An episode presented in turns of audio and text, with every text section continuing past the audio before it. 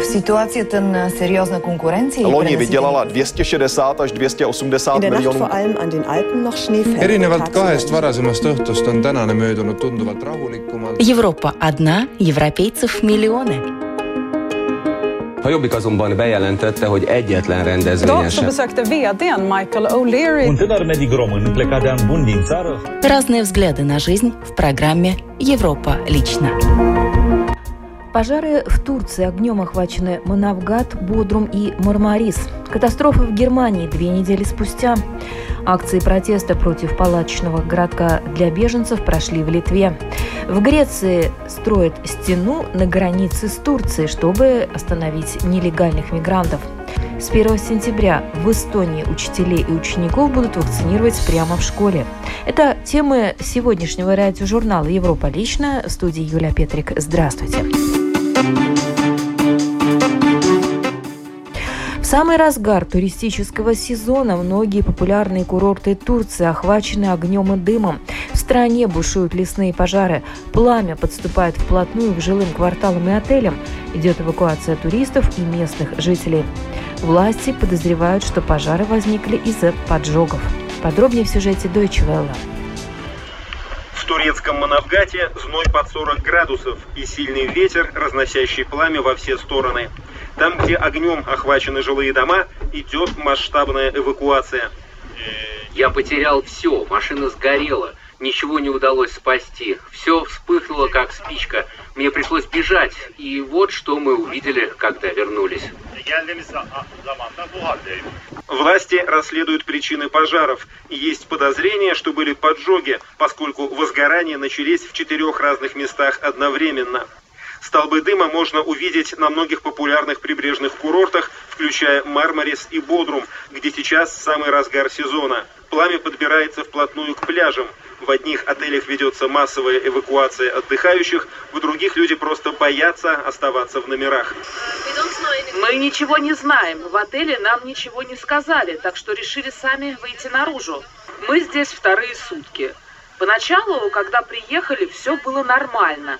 Но вскоре увидели темные тучи и подумали, что будет дождь. А оказалось, это дым. И вдруг появилось пламя. Испугались? Конечно. Президент Турции Реджеп Таип Эрдоган заявляет, что для ликвидации пожаров и их последствий делается все возможное. Мы намерены потушить эти пожары как можно быстрее и очень надеемся, что обойдется без большого числа жертв. Огнем охвачены обширные территории. Причина возгораний будет установлена. Пострадавшим будет оказана помощь. Пламени пожаров гибнут либо получают тяжелые ожоги домашние животные. Тысячи пожарных сдерживают натиск огня в условиях экстремальной жары. Власти предупреждают, что потушить все вряд ли удастся быстро. И, возможно, еще многие семьи придется эвакуировать. Германия две недели спустя после катастрофы число погибших превысило 180, более 70 человек считаются пропавшими без вести. Нанесенный ущерб исчисляется миллиардами евро. При этом все еще остаются места, где нет электричества, водоснабжения и связи. Две недели, которые потрясли Германию, крупнейшее в этих краях за последние сто лет наводнение, унесло как минимум 181 жизнь. 134 погибших в федеральной земле Рейнланд-Пфальц, на которую пришелся основной удар стихии, и 47 в северном Рейне-Вестфалии. 73 человека по-прежнему считаются пропавшими без вести. Такое число погибших – это настоящая трагедия. Я просто потрясен. Многие люди в нашей стране сопереживают тем, кто скорбит о своих близких.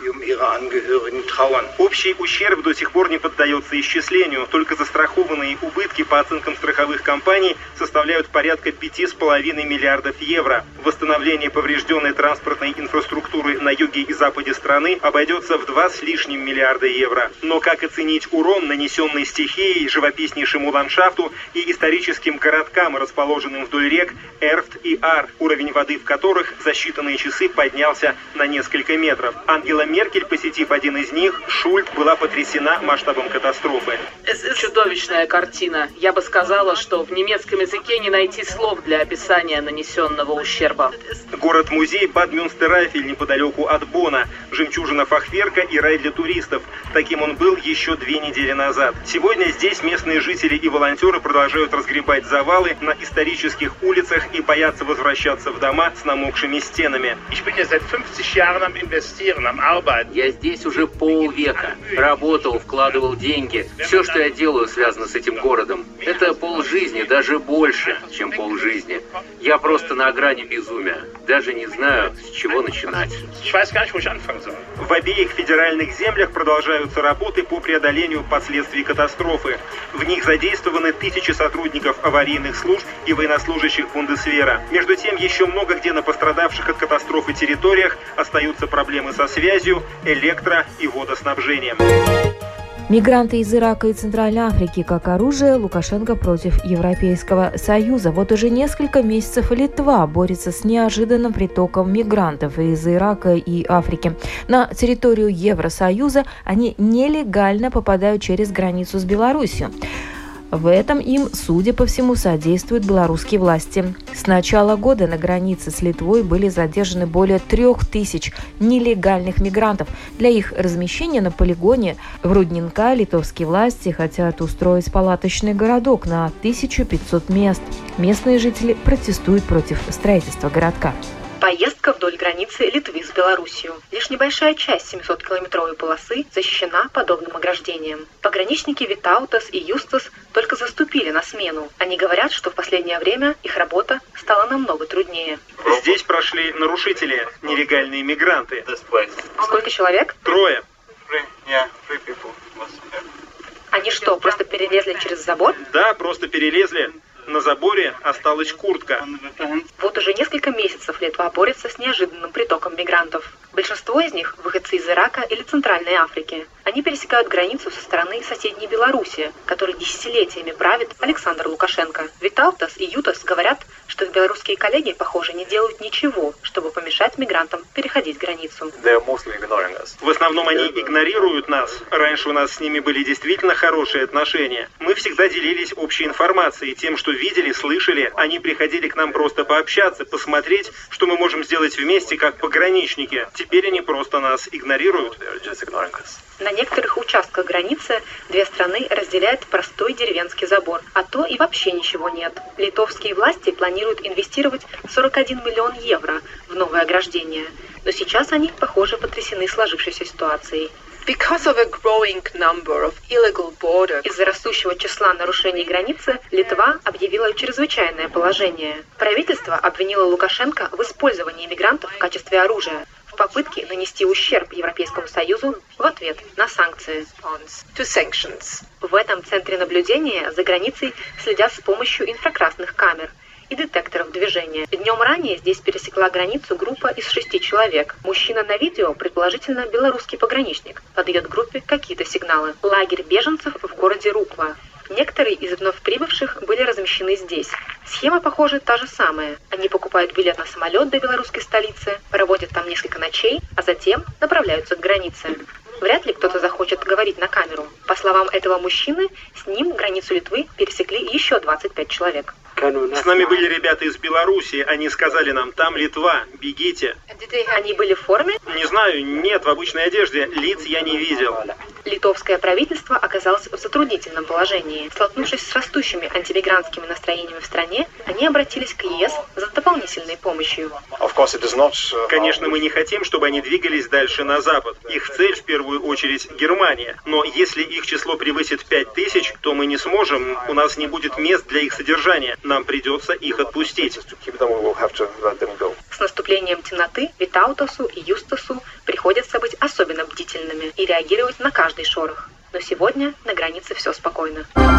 Греция тестирует высокотехнологичную систему охраны границы, чтобы остановить нелегальных мигрантов, прибывающих из Турции. Однако есть опасения, что новые системы контроля могут помешать отчаявшимся людям получить убежище. Корреспондент Deutsche Welle Макс Сандер встретился с греческими пограничниками в Поросе. 5 метров в высоту и 27 километров в длину. Внушительная стальная стена почти закончена. Ее основная задача – не допустить проникновения беженцев и мигрантов в Европейский Союз. Пограничники, патрулирующие греко-турецкую сухопутную границу, вскоре получат дополнительное высокотехнологичное оборудование. Длиннофокусные камеры с тепловизором, радаром и датчиками станут частью так называемой интегрированной системы охраны границ, которая будет запущена в следующем месяце. По словам Демостениса Камаргиуса из пограничной службы Греции, система сможет автоматически обнаруживать группы беженцев и мигрантов задолго до их подхода к границе с турецкой стороной.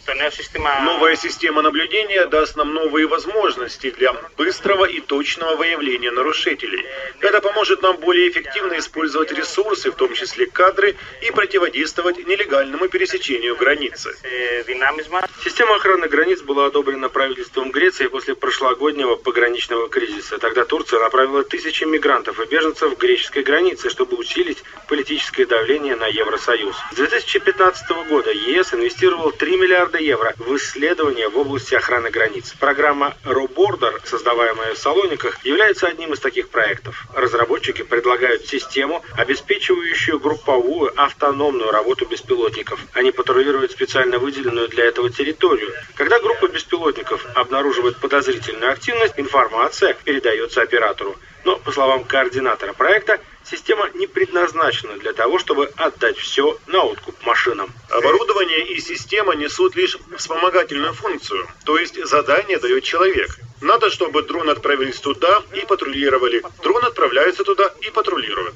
Если что-то обнаружено, они передают сигнал тревоги. Они не принимают решение, но отправляют информацию оператору. И оператор принимает решение. Он может сказать, хорошо, теперь ведем патрулирование в этой конкретной области, потому что там происходит что-то подозрительное.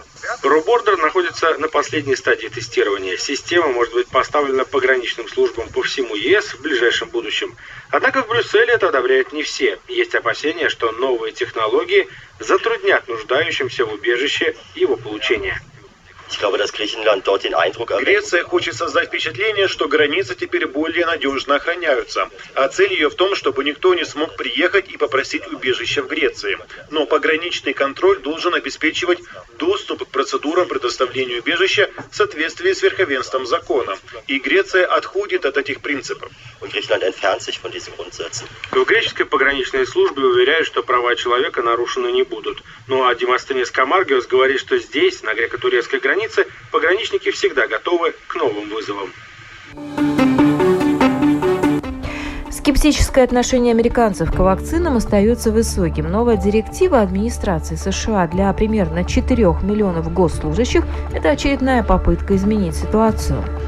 В этой больнице в Осейдж-Бич, штат Миссури, держит вахту Броди Паркер Брэнсон с его мамой. Внутри отец шестилетнего ребенка уже несколько недель борется с ковидом.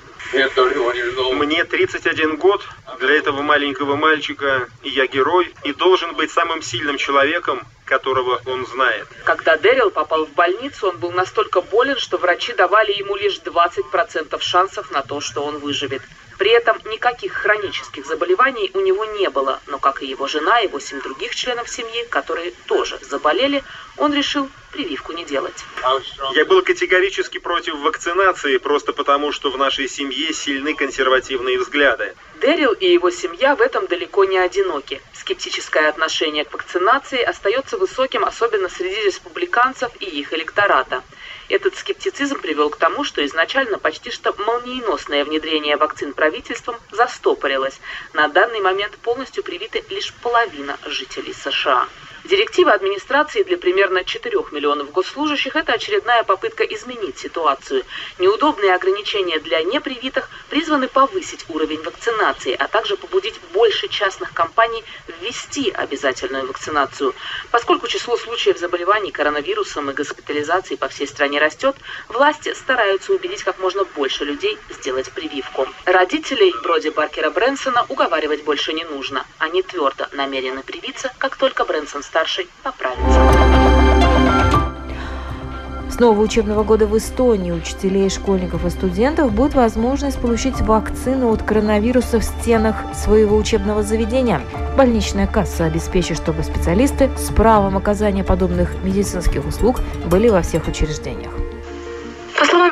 Образования на сегодняшний день доля привитых учителей на 15% меньше поставленной государством цели, то есть лишь 75. При этом министр отмечает, что это один из важнейших факторов для обеспечения стабильной работы школ в новом учебном году.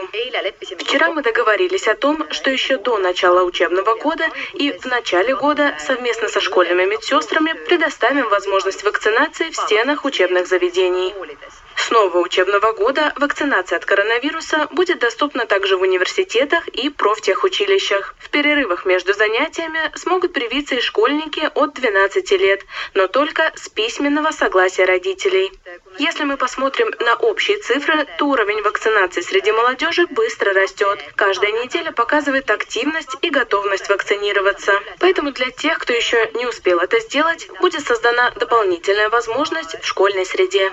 Министр отметила, что в настоящий момент в Эстонии лишь 10 школ, в которых у медсестер нет права на оказание подобных медицинских услуг. Однако больничная касса обязуется решить этот вопрос. В нашей школе сестринские услуги оказывает компания, предлагающая свои услуги в нескольких центрах вакцинации. В этом смысле мы были готовы уже в тот период, когда началась вакцинация работников образования. Так что медсестры есть, условия для хранения лекарств соответствуют. Мы готовы на 100%. И на этом программа «Европа. Личность» сегодня подошла к своему завершению. В передаче были использованы материалы медиахолдинга Deutsche Welle и эстонской общественной телерадиокомпании. В студии была Юлия Петрик. Встретимся на будущей неделе с новыми событиями.